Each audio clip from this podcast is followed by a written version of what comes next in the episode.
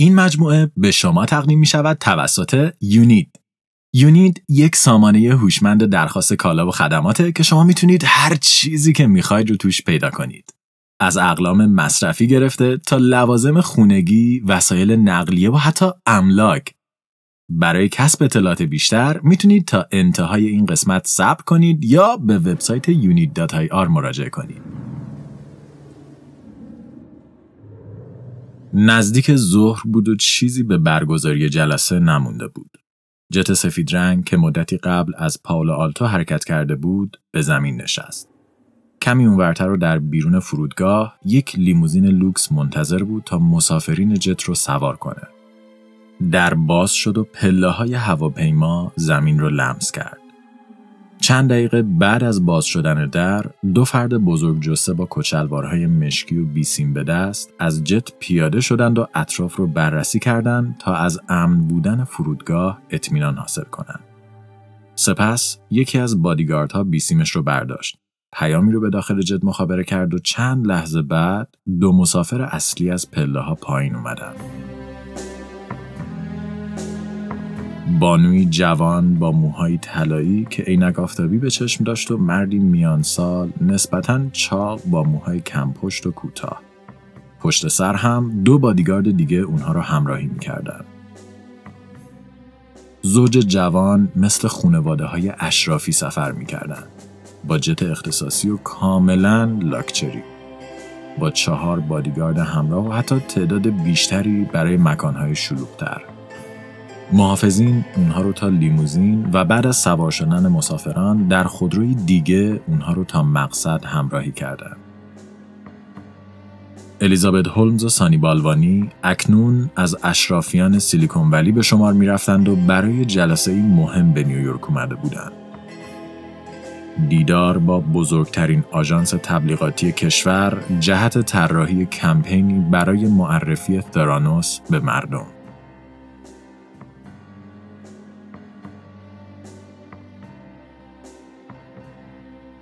سلام با وجود همه شک و تردیدها، همه درگیری های درون سازمانی و همه کسانی که می‌خواستن جلوی دختر جوان رو بگیرن، الیزابت موفق شد فاز بعدی ثرانوس رو آغاز و شرکت خودش رو به شکلی عمومی به مردم آمریکا معرفی کنه. انجام 250 آزمایش مختلف تنها با یک قطره خون. الیزابت داشت یکی از حقوق اولیه انسانی رو به مردم برمیگردون. حق شناخت خود و درک وضعیت سلامت بدن بدون تحمل هر گونه درد، ترس و مشکل. امکان پی بردن به جیک و پوک بدن بدون تحمل ذره سختی. بعد از قرارداد Walgreens و آماده شدن Theranos برای رونمایی از ایستگاه کوچیک و جمع جور آزمایش خونش، ارزش شرکت به شکلی تصاعدی افزایش پیدا کرد. به طوری که تا سال 2014 ارزش Theranos 10 میلیارد دلار برآورد شد. عددی که Theranos رو کنار غول‌های همچون Uber و Airbnb قرار می‌داد. و خب به عنوان مالک اصلی سهم الیزابت از این عدد حدود 4.5 میلیارد دلار برآورد می‌شد. رقمی که باعث شد اون لقب جوانترین زن میلیاردر خودساخته در جهان رو به خودش اختصاص بده.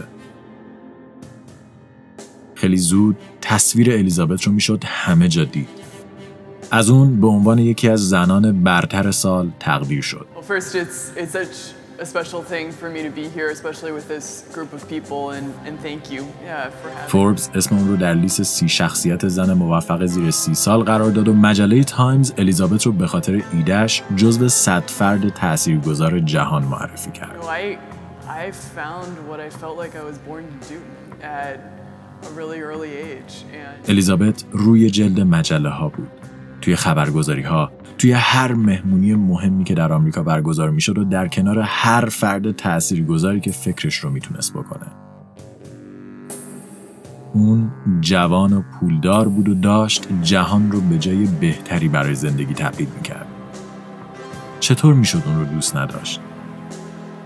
الیزابت الگوی هر دختر جوانی به شمار می‌رفت که می‌خواست در دنیای business یا در صنعت سلامت فعالیت کنه. توی استنفورد همه آرزوشون بود روزی بتونن کاری شبیه به اون بکنن. دختر 29 ساله الان دیگه نمادی از پشتکار و موفقیت بود. هولمز که نمی‌خواست بذاره این موج مثبت خبری هدر بره تصمیم گرفت اونو با رونمایی عمومی از ثرانوس همزمان کنه و به این فکر افتاد تا یک کمپین تبلیغاتی برای لانچ رسمی شرکت راه بندازه و برای این کار الیزابت سراغ آژانسی رفت که چند سال پیش یک شرکت تازه تأسیس دیگر را هم به قله های شهرت رسونده بود. Here's to the crazy ones, the misfits, the rebels, the troublemakers, the round pegs in the square holes. آژانس تبلیغاتی شیاد دی طراحی کمپین های معروف 1984 و Think Different اپل رو بر عهده داشت. آژانسی اسم و رسم دار که دفتر اصلیش در نیویورک واقع بود و به خاطر سفارشات بسیارش به ندرت مشتری جدیدی قبول می کرد. الیزابت که همچنان تحت تأثیر اپل و تبلیغاتش بود، تصمیم گرفت برای یک جلسه کاری به دیدن مدیران شیاد دی بره. الیزابت و سانی با جت شخصی خودشون به نیویورک اومدند و در لیموزین و به همراه چهار بادیگارد به دفتر این آژانس تبلیغاتی رفتند. مسئولین دفتر از دیدن ریخت و پاش و ولخرجی این زوج شگفت زده شده بودند. تیم محافظتی و پشیبانی اونها در حد یک سناتور، استاندار و حتی رئیس جمهور بود. تصویری از ثروت، قدرت و تأثیرگذاری. در جلسه الیزابت مثل همیشه مصمم بود. با صدایی بم، نگاهی خیره و داستانی قانع کننده. اون با جدیت ایده خودش رو به طراحان آژانس توضیح داد. 250 آزمایش با تنها یک قطره خون. شرکتی که محصولش توسط ارتش در افغانستان در حال آزمایش و خیلی زود قرار بود شعبه ای از اون در هر خیابان آمریکا قرار بگیره. شیاد دی تحت تأثیر دختر قرار گرفت. اون دنبال کمپینی بود که بتونه Theranos رو به یک اسم شناخته شده در حد Starbucks و اپل تبدیل کنه و تنها Chiat Day از پس چنین مسئولیتی برمی اومد. و این همه ماجرا نبود. الیزابت پول زیادی داشت و حاضر بود برای موفقیت برندش هر چقدر لازمه خرج کنه. در پایان جلسه الیزابت و سانی قراردادی اولیه به ارزش 6 میلیون دلار با Chiat Day امضا کردند و سرنوشت marketing شرکت رو به اونها سپردند. قراردادی که تنها چند ماه بعد ارزشش به 11 میلیون دلار افزایش پیدا کرد. همه این اتفاقات روز به روز به شهرت و محبوبیت الیزابت اضافه می کرد.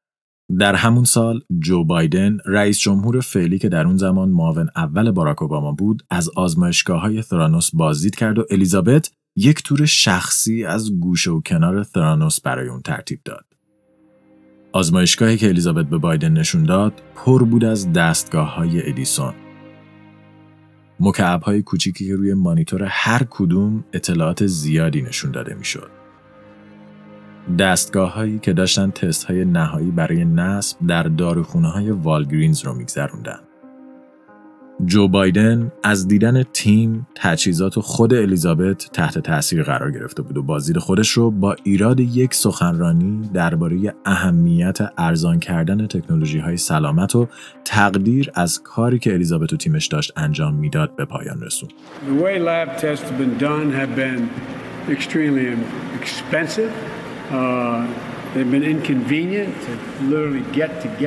ولی خب نه معاون اول سابق و رئیس جمهور فعلی و نه خبرنگاران و عکاسانی که با دوربین ها و میکروفون هاشون به اونجا اومده بودند نفهمیدن که توری که الیزابت برای بایدن برگزار کرده بود چیزی به جز یک صحنه سازی بزرگ نبود.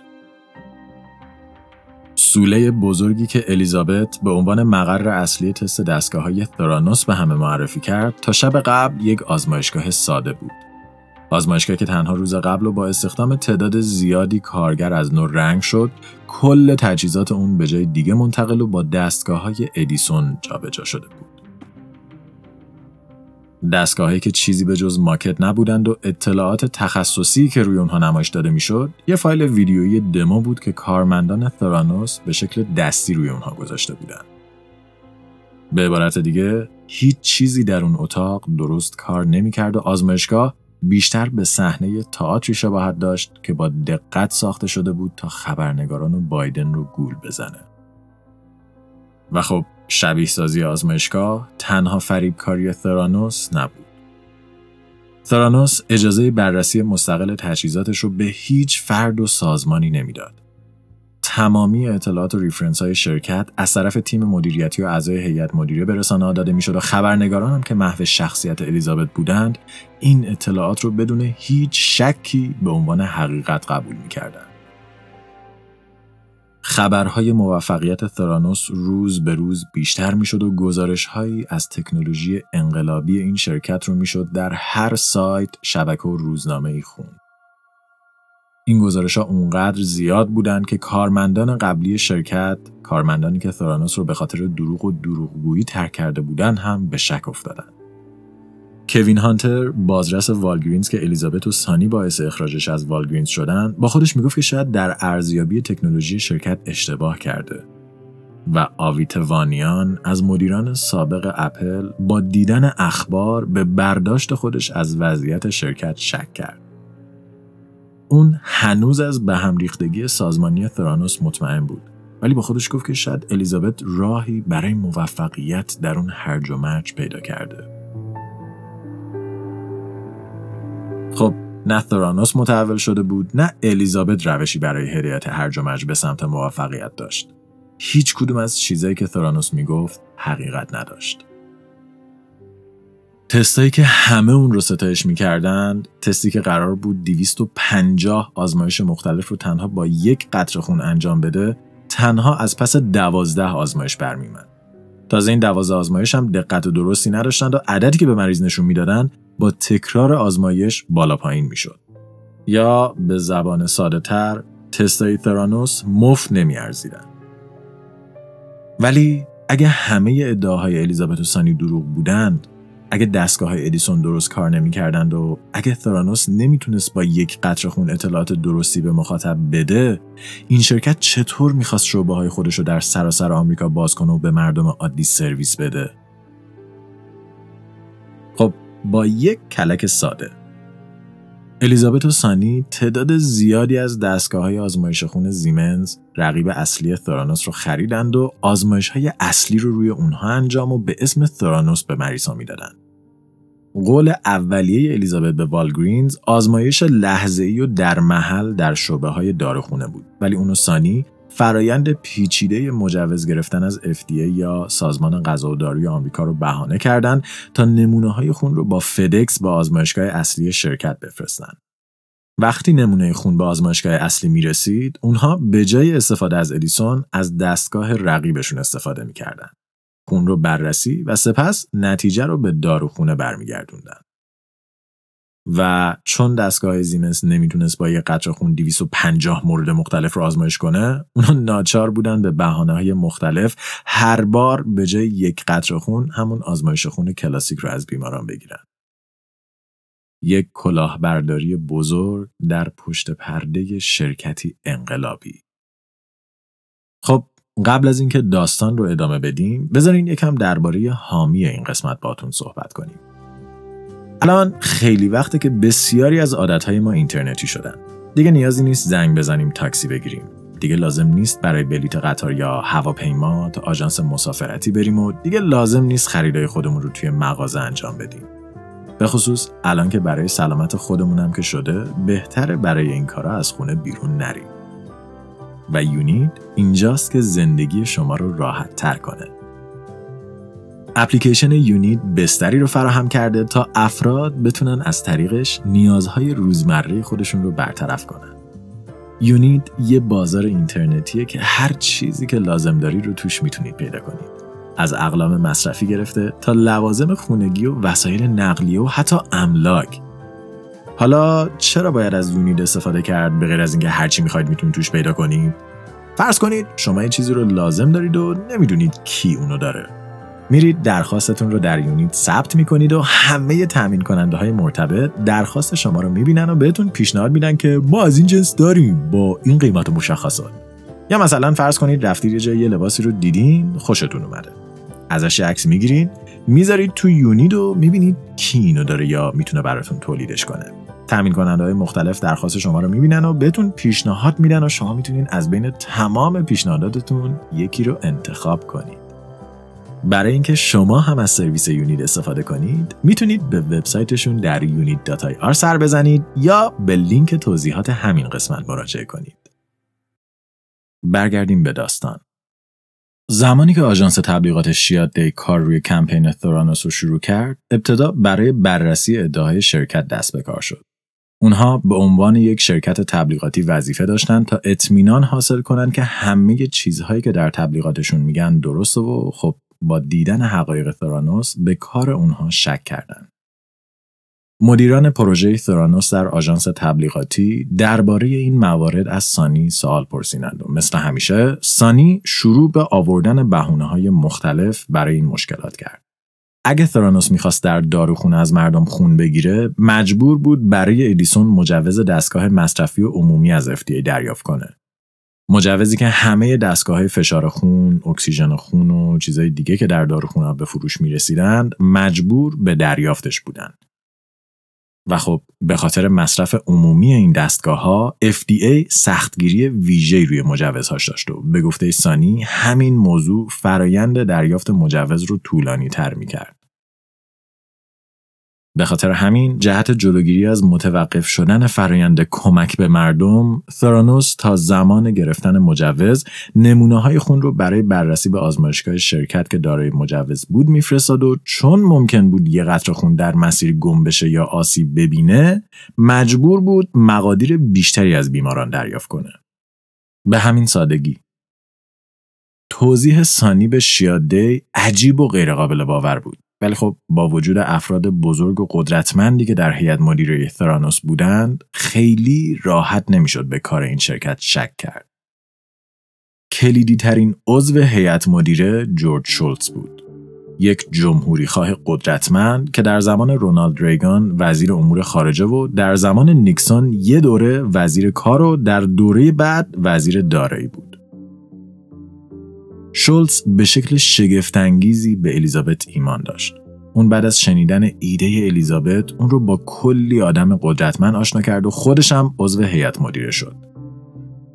اون الیزابت رو مثل دخترش می‌دید و حتی در مراسم و تعطیلات مختلف اون رو به همراه فرزندان و نوههاش به خونه خودش دعوت می‌کرد. اما شولتز تنها فرد قدرتمند عضو هیئت مدیره نبود.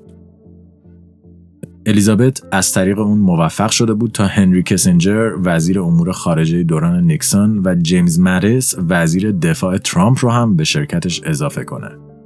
به شکلی که هیئت مدیره ثرانوس بیشتر به اتاق جنگ شباهت داشته یک شرکت در مرکز سیلیکون ولی. اما با وجود اینکه این افراد به نظر میمد خیلی ربطی به روی الیزابت نداشته باشن، دختر جوان دقیقا می‌دونست که داره چیکار می‌کنه. این افراد برای الیزابت حکم مهر تأییدی رو داشتند که باعث می‌شد هیچکس حتی جرأت پرسش درباره ایده اون رو نداشته باشه.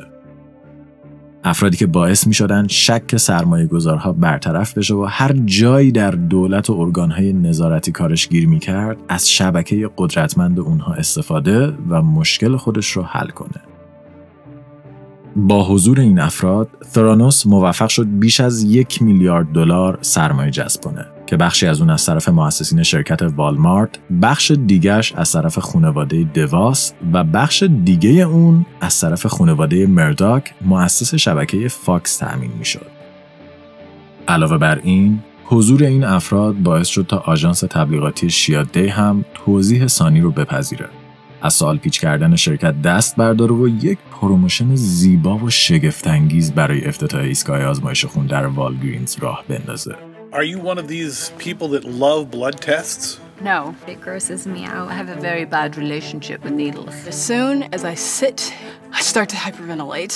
You know it's coming. And you know it's gonna hurt. And I feel this sliver of steel going into my arm. And then I just feel that prick.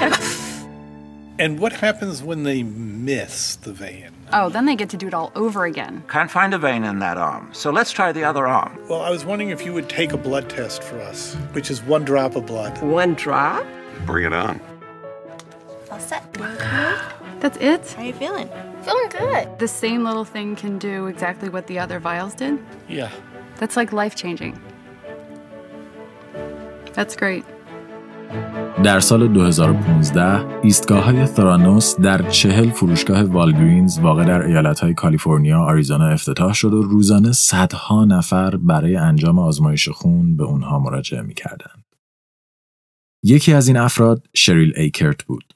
فردی که یک بار از نبرد با سرطان سینه جون سالم به در برده و اکنون مجبور بود هر چند وقت یک بار آزمایش خون بده تا مطمئن بشه سرطانش برنگشته.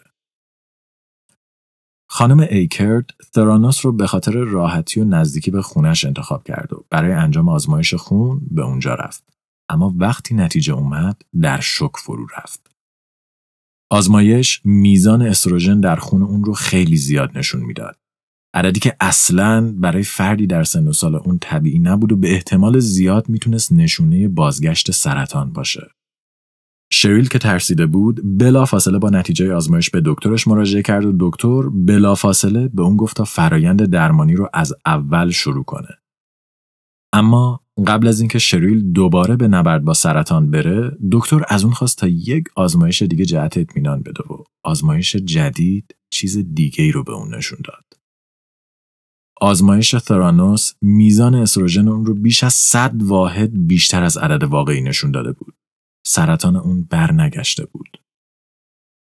شریل سعی کرد ماجرا رو پیگیری کنه و شکایت خودش رو به پشتیبانی ثرانوس فرستاد. ولی هیچ کس هیچ وقت جوابش رو نداد. شریل تنها یکی از افرادی بود که نتیجه اشتباه آزمایش داشت به زندگیش آسیب وارد می کرد. و خب اون یکی از خوششانس ها به شمار می رفت. چرا که اگه دکتر اون جهت اطمینان یک آزمایش خونه دیگه از اون نمی گرفت اون باید فرایند درمان سنگینی رو برای بیماری که به اون مبتلا نبود آغاز می کرد.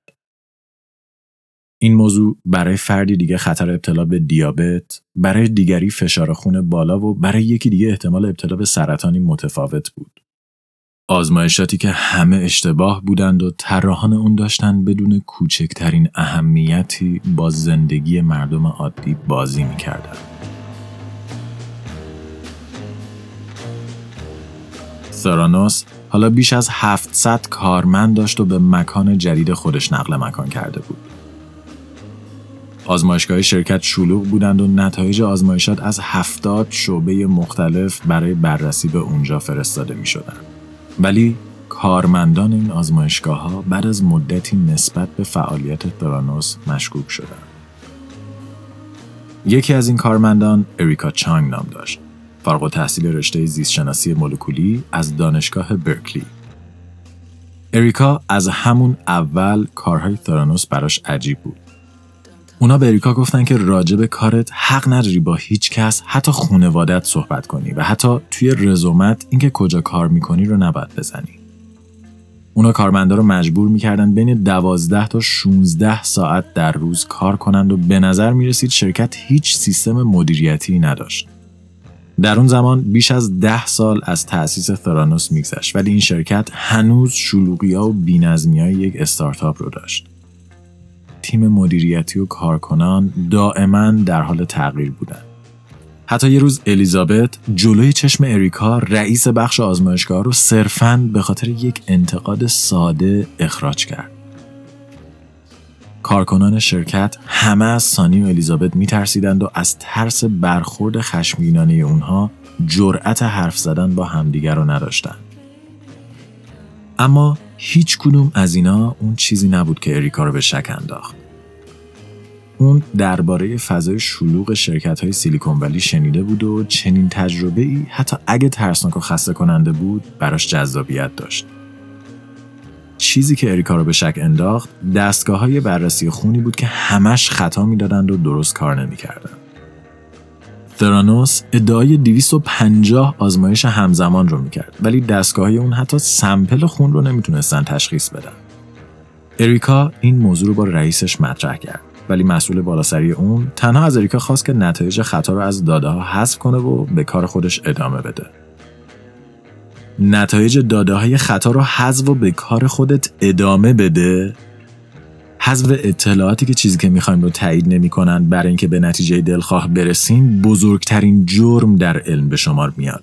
چرا که باعث میشه تحقیق اعتبار و وجهه علمی خودش رو از دست بده و علم به شبه علم تبدیل بشه. اریکا که حاضر به پذیرش این موضوع نبود مستقیم پیش سانی رفت تا نگرانیش رو با اون مطرح کنه. ولی سانی بلافاصله بعد از شنیدن ادعای اریکا صداش رو بالا برد و شروع به داد زدن سر دختر کرد.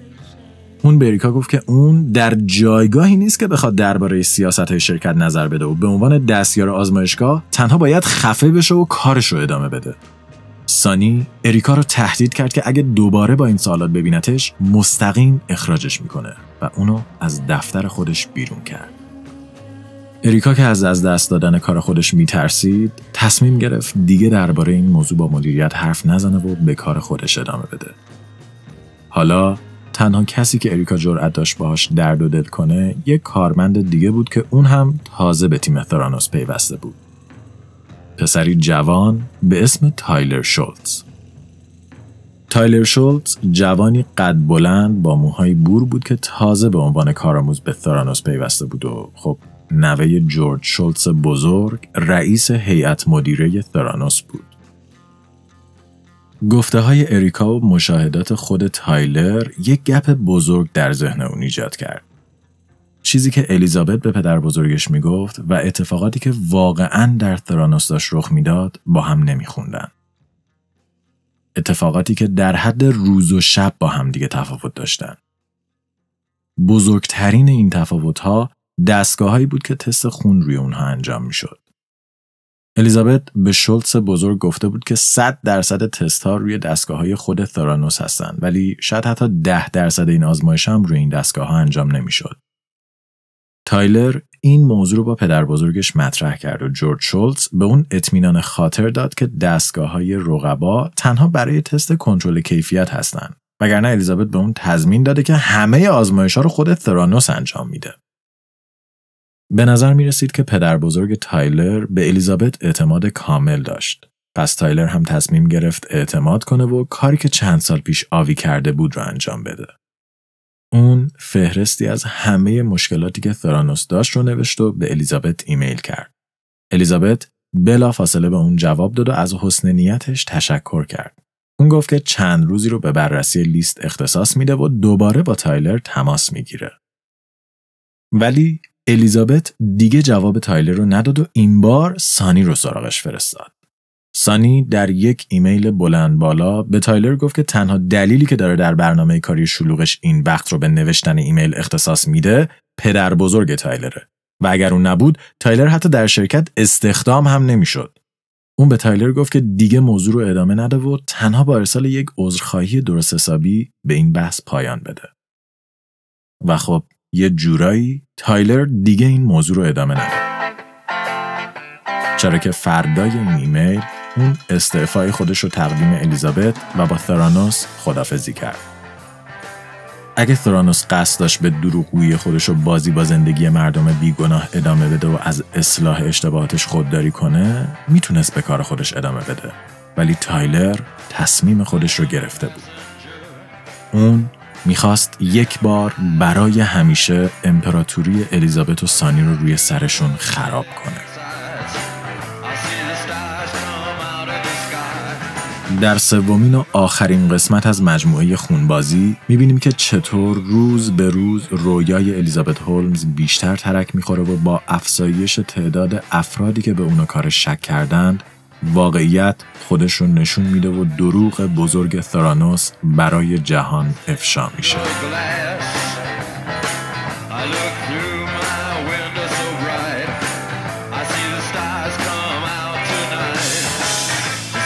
استرینگ‌کست توسط من رضا حریریان و شاهین جوادی نژاد تهیه و ساخته شده. برای کسب اطلاعات بیشتر درباره این پادکست و همچنین گوش دادن به بیش از 80 داستان علمی از فضا، زمین و انسان می‌تونید به وبسایت ما مراجعه یا ما رو در تلگرام، iTunes یا Castbox دنبال کنید. همچنین برای دیدن محتوای تکمیلی این قسمت و کلی چیز میز دیگه از قسمت قبلی ما رو در اینستاگرام پادکست دنبال کنید. این مجموعه به شما تقدیم می شود توسط یونی. همونطور که گفتیم یونیت یه بازاره که شما رو به کسب و کارهایی که دنبالشون هستید وصل می‌کنه تا نیاز شما رو از اقلام مصرفی گرفته تا حتی وسیله نقلیه و املاک رو برطرف کنه. یونید این فرصت رو هم به افراد عادی و هم به کسب و کارهای نوپا میده تا بتونن بدون هیچ محدودیتی و به صورت رایگان با همدیگه در ارتباط باشن.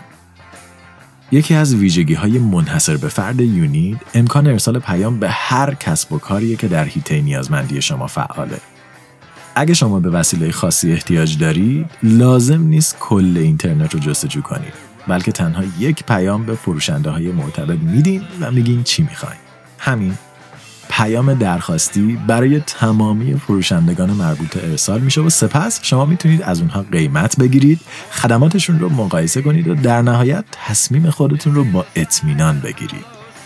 از اون ور ماجرا هم اگه شما صاحب کسب و کار نوپایی هستید که می‌خواهید برند خودتون رو معرفی کنید می‌تونید از یونید استفاده کنید تا به شکل رایگان و با کمک محتوای تصویری خودتون رو به مشتریان معرفی کنید و شناخته بشید.